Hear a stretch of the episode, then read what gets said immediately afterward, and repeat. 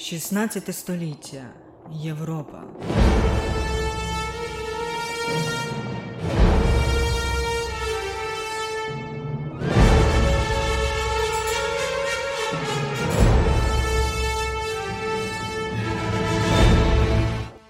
У житті католицької церкви усе змінилося з появою Мартіна Лютера.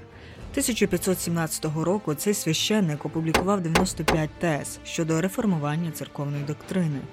В них він розкритикував повноваження та зловживання папи римського торгівлю індульгенціями та догман про чистилище.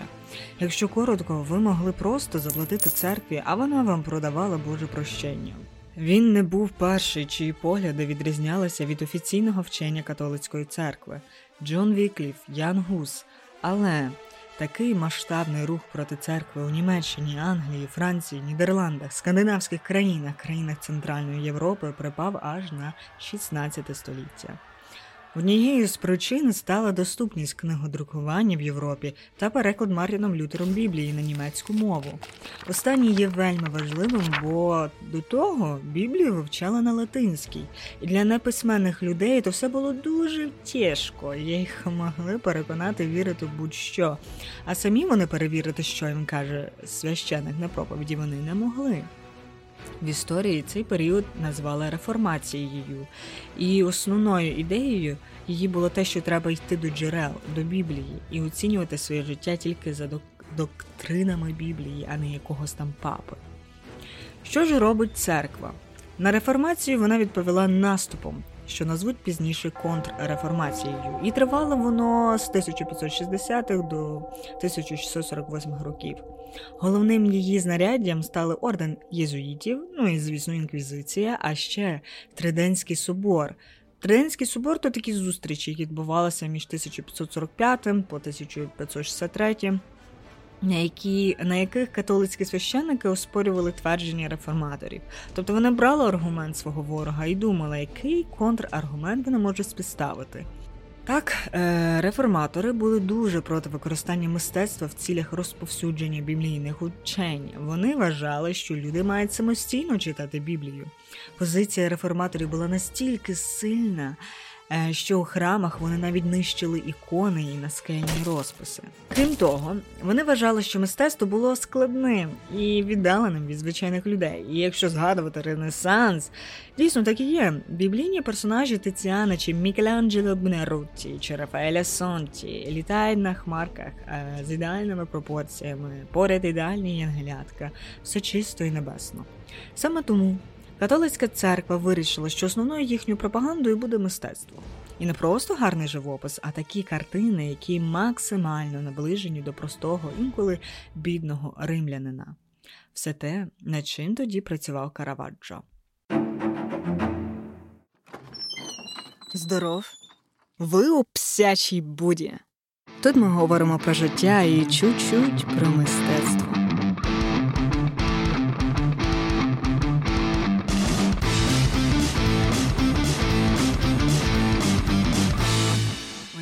Що ви та людина 16 століття, яка не вміє читати. Єдине, через що ви сприймаєте світ, розумієте, що вас чекає після смерті, як треба себе вести, який спосіб життя правильний, який неправильний, і ви пізнаєте через живопис у церквах, з картинок довкола. Думаю, то буде неважко, враховуючи, що в нашій епосі існує інстаграм. І от перед вами висить Караваджо, мучеництва святого Матвія 1600 року.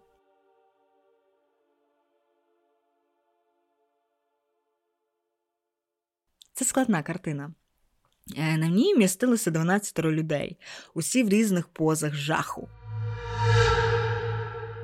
Хтось лежить, хтось стоїть, хтось підняв руки. На картині зображений апостол Матвій. Насправді його впізнати дуже легко. З 8 століття художники не заморочувались і зображали його однаково. Це такий старий чоловік, часто із сивим волоссям, сивою чи білою бородою. Історія життя цього євангеліста залишається загадкою. Одні думають, що його жорстоко вбили, а інші, що він помер ну, дід від старості.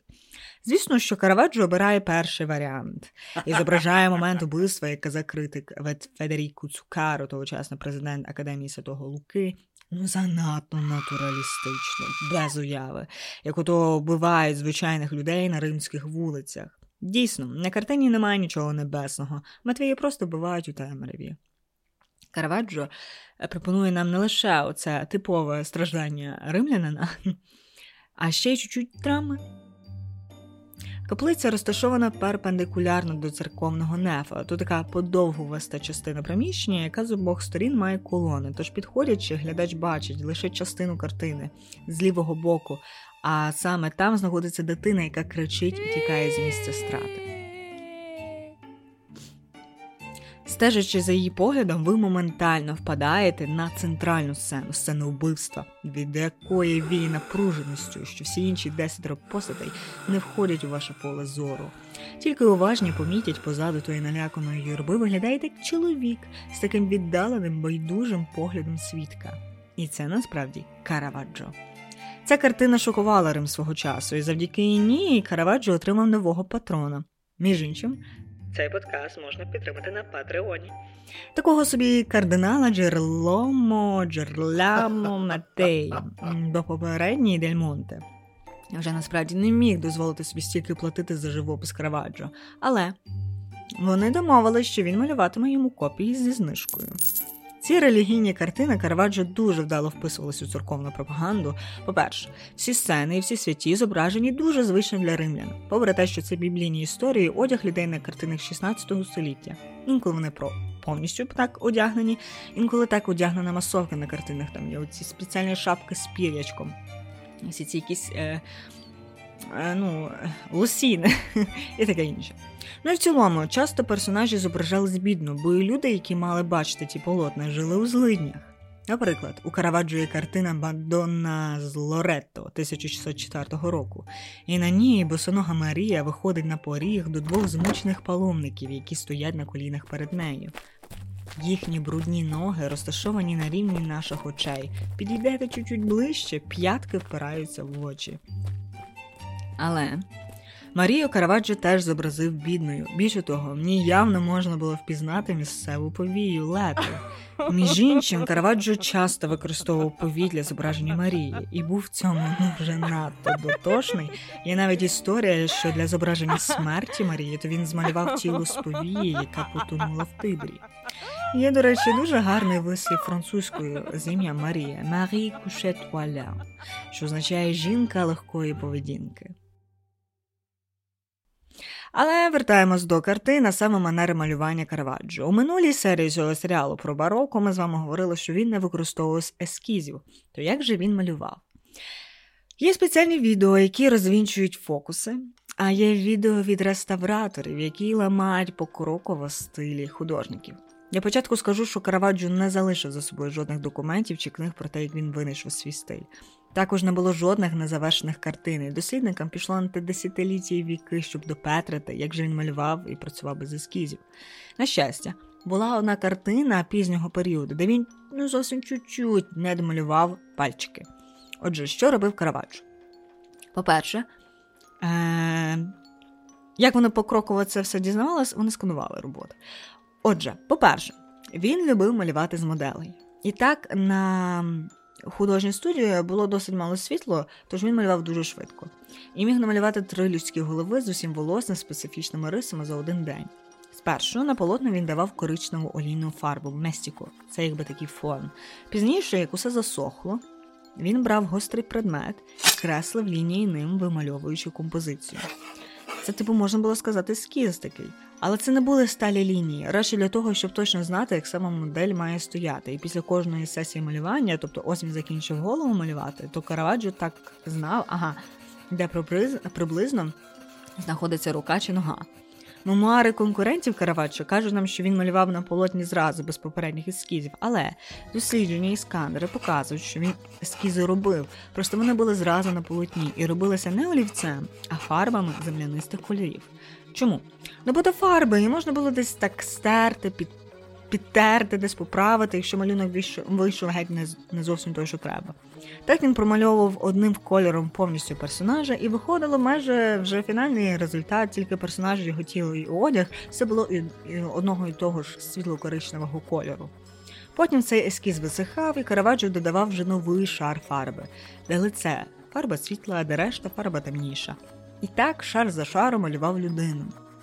Потім до фону він додавав чорний колір, через що послані на контрасті моби світяться. А на останніх фазах він брав тонкий тонкий пензлик і ним промальовував пасмо волосся, додавав якісь деталі, через що люди, фрукти та овочі, все це виглядало після дуже так реалістично. Весь цей процес відмова від традиційних ескізів, манери малювання з накладанням шарів фарби одна на одну. Е, і оцей коричневий колір фону, який все ж таки надавав оцього такого марон, як моя викладачка з французької казала, таку коричневатості його картинам, все це створювало такий містичний ефект глибини, яка так вразила решту, що у Караваджо було дуже-дуже багато послідовників, так багато, що їх виділяють в окрему групу караваджисти. Є ще один нюанс з картинами Караваджо. Як ви розумієте, йому дуже добре вдавалося малювати страждання та страждаючих. Це дуже зайшло католицькій церкві, сцени мираючого Ісуса. Бо вони, власне, хотіли, щоб люди дивилися і жахалися, а ще надихалися отим, що люди готові були за віру страждати, і їм треба теж страждати і вірити в католицьку церкву в цей непростий для церкви час. Роботи Караваджо так з восьми дукатів, що йому платили Мілані, зросли до 200 дукатів у Римі. І надалі його замовниками виступали або місцеві церкви, або заможні італійські родини. Але, хоч якими релігійними темами не займався Караваджо, сам він був досить безбожний.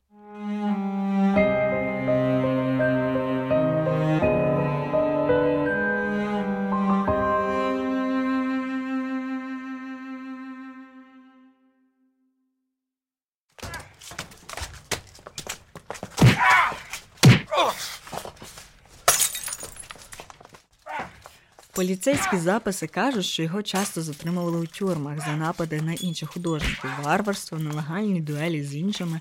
А якось він з друзями навіть поширив обурливі вірші, обсираючи свого конкурента Бальони. Так, так, того самого, що потім напише біографію Караваджо. І в тих віршах він називав Бальони. Траханим рогоносцем, і що йому варто запхати свої малюнки в піхву дружини Мао Саліні, друга Бальони, бо Мао її вже не трахає. Як поетично. За наклеп можна було опинитися в в'язниці, що власне з Караваджо у 1603 році, 11 вересня, і сталося. І він цьому навіть не опирався. На щастя, хтось заможний та впливовий втрутився не вперше, і цього розбійника випустили під заставу. Проте, 28 травня 1606 року Караваджо перейшов межу. Він вчинив найтяжчий гріх, від якого жоден аристократ його вже б не зміг врятувати.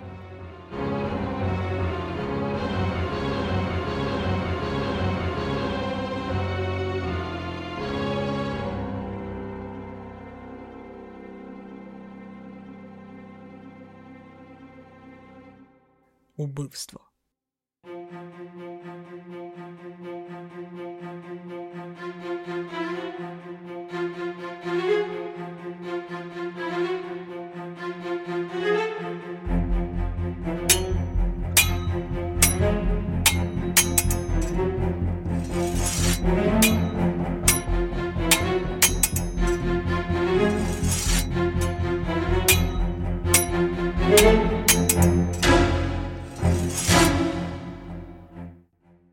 Історики пишуть, що все сталося під час тенісної гри або гри у карт, точно невідомо. Чи то чоловіки посварилися через м'ячі, але більшість погоджується, що гра була просто останньою краплею у тривалому конфлікті між Караваджо та Ранучою Томасоні. Як я раніше казала, всьому була винна жінка Філідея коханка Ранучо та модель Караваджо. Вона була шалено закохана у Ранучо настільки, що коли настала, е, застала його ліжку з іншою, накинула з нею з кінжалом, що спотворити лице. Караваджо теж був кровожерливим. У делі з Ранучою він ціляко цілився своєю шаблею у пах Ранучого. Так, він намагався його каструвати. Але замість цього перерізав стегнову артерію, і за кілька хвилин Ранучо помер від втрати крові. Не залишилось нічого іншого, як тікати, і то дуже швидко. Через свою наївність е, Караваджо сподівався на якесь прощення, тому відсиджувався в Албанських горах у родині Константа Колони, його давньої покровительки ще з часів Мілану, коли він був підмайстром. Але марно йому довелося планувати нове майбутнє.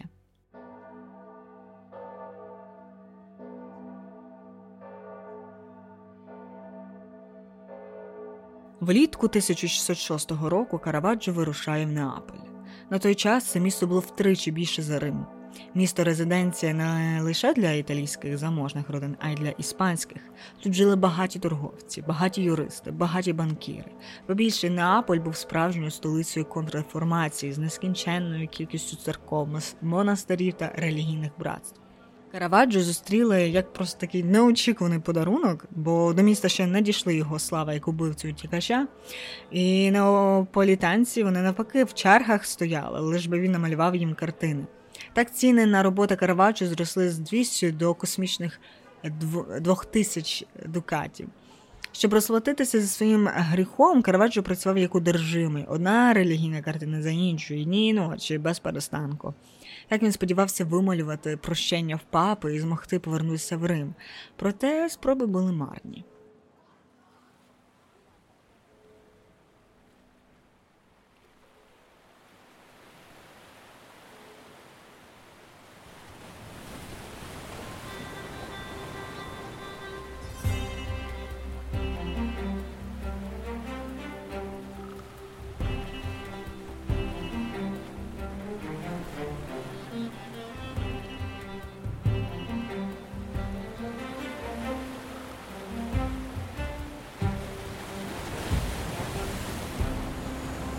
Врешті Караваджо вирішив покинути місто і рухатись далі на південь, на Мальту, острів у Середземному морі між Сицилією та узбережжям Північної Африки.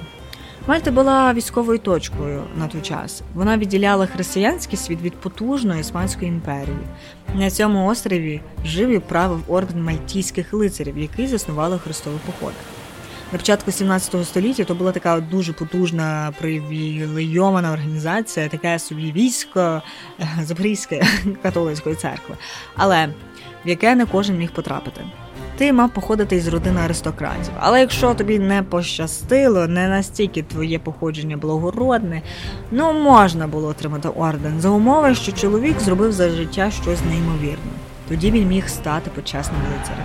Проте Великий магістр ордену Алов Давінія Кур у той період оголосив своє рішення скасувати цей інститут почесного лицарства, бо було забагато корупції. Ніхто не знає, звідки у Караваджо виникла божевільна та зухвала ідея. Хтось каже, то певно порадили йому друзі Неаполі, бо місто було тісно пов'язане з ордером. Але якщо коротко, Караваджо не турбувала жодні перешкоди. Ні те, що він убив, ні те, що він утікач, він вирішив стати мальтійським лицарем, думаючи, що тоді зможе повернутися у Рим.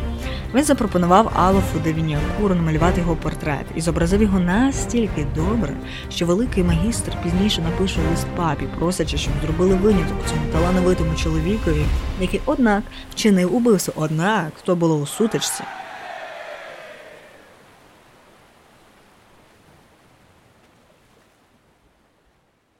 Папа погодився. Але для цього Караваджо мав побути спершу послужником цілий рік і створити для собору ордену вівтарний розпис із зображенням Іоанна Хрестителя. Як легко можна було е, розплатитися зі своїми гріхами, якщо ти художник. На цьому розписі зображено, як мучиться святий, йому відтинає голову кат. І якщо уважно придивитися до крові, яка фонтаном лється із шиї Іоанна, там можна розглядіти ім'я Караваджо.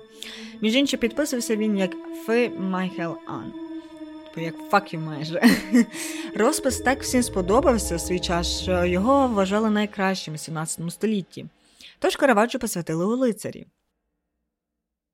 Ми вітаємо цього художника, тому що наш острів Мальта і наш орден будуть пишатися своїм усиновленим послідовником і громадянином не меншою мірою, ніж острів Кос підносить свого Апелеса. І навіть якщо ми захочемо порівняти його з художниками, художниками молодими нашого часу, та не станемо заздрити художній досконалості будь-якої особи, видатної в цьому мистецтві, чи ім'я і кисть виявиться рівноцінним Караваджо. Іншими словами, лицарі хотіли збільшити свій культурний капітал, і мати свого художника було вельми вигідно. Проте Лише через місяць після освячення Караваджо знову посварився і поранив на цей раз не просто лицаря, а ще й високого рангу. На таке не могли закрити очі, тому Караваджо кинули в тюрму. Але під покровом ночі.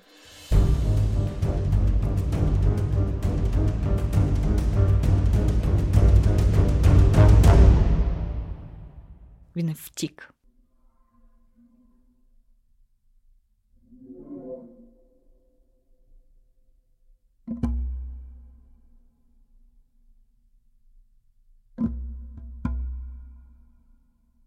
Se io ho lasciato la donna a terra, ho lasciato la donna a terra, il cavallo a terra, ho lasciato il cavallo a terra.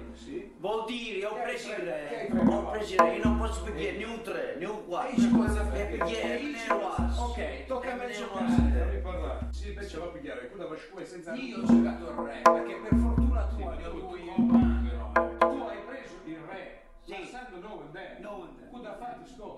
Загальна асамблея складалася з високоповажних суддів, пріорів, наставників, братів нашого церкви та ораторії святого Іоанна, Хрестителя нашого покровителя, була скликана під дзвони дзвону згідно старовинним і впіхвальним звичаєм священного ордена святого Іоанна Єрусалимського. Було заслухано повідомлення проти Мікеланджело Марізі де Караваджо і встановлено, що він, будучи ув'язнений у форті святих ангелів, утік із неї за допомогою і без дозволу покинув територію парафії.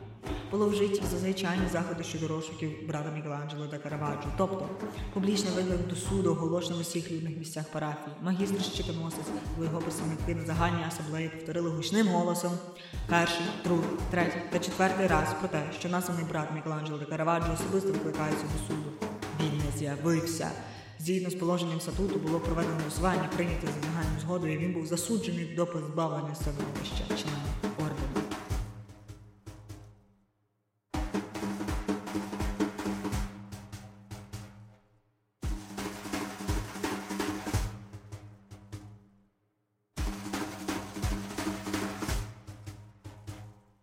Проте везучість Караваджо після втечі з Мальти зникла. Рятуючись від переслідування, він змушений був повернутися в Неаполь, що було фатальною помилкою. У Неаполі Караваджо вів себе так, мабуть, нікого не вбивав, нікуди ні звідки не тікав. Навпаки, вільно гуляв по барах і всередині жовтня 1609 року він відвідав популярний серед художників топовий бар Остерія дель Серігільо. І саме там на нього напали і сповтворили його обличчя до невпізнання.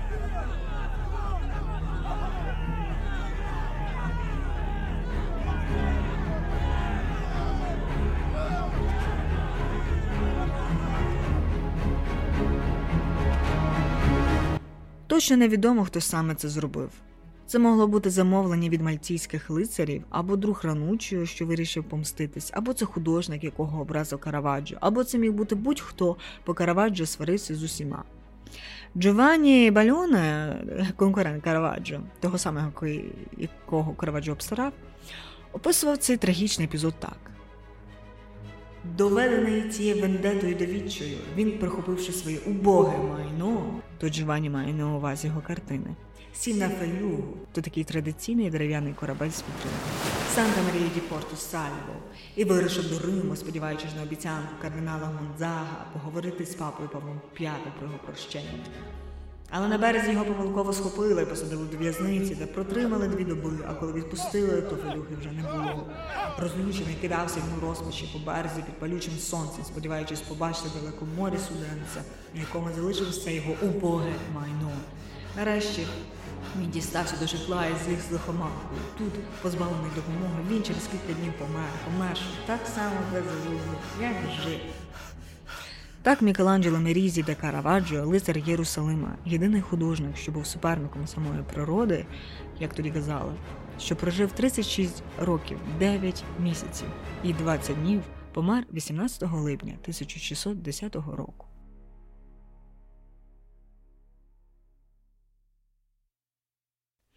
Найсумніше в цій історії те, що папа йому дав помилування, тому він так і поспішав у Рим. Але видно, звістка надійшла до солдат, які його схопили. Після смерті Караваджо спалахнули суперечки, кому ж будуть належати його останні картини, які успішно доплали собі так у Рим. Одна з них це автопортрет.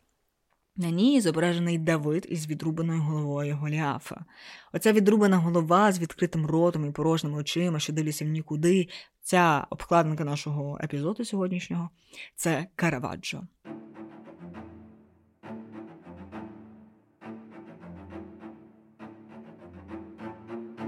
Чи означало це, що він шкодує за свої злодіяння, невідомо.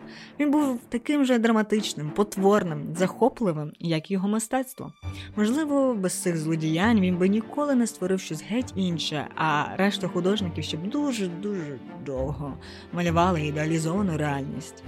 Як казав потім французький філософ Ніколя Пусен, що Караваджо відправили у світ, щоб знищити живопис.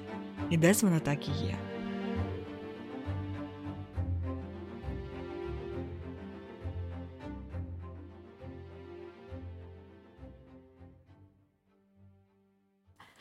Ну все, я задовбалася говорити. Сподіваюсь, вам сподобалось. З вами була псяча Буда.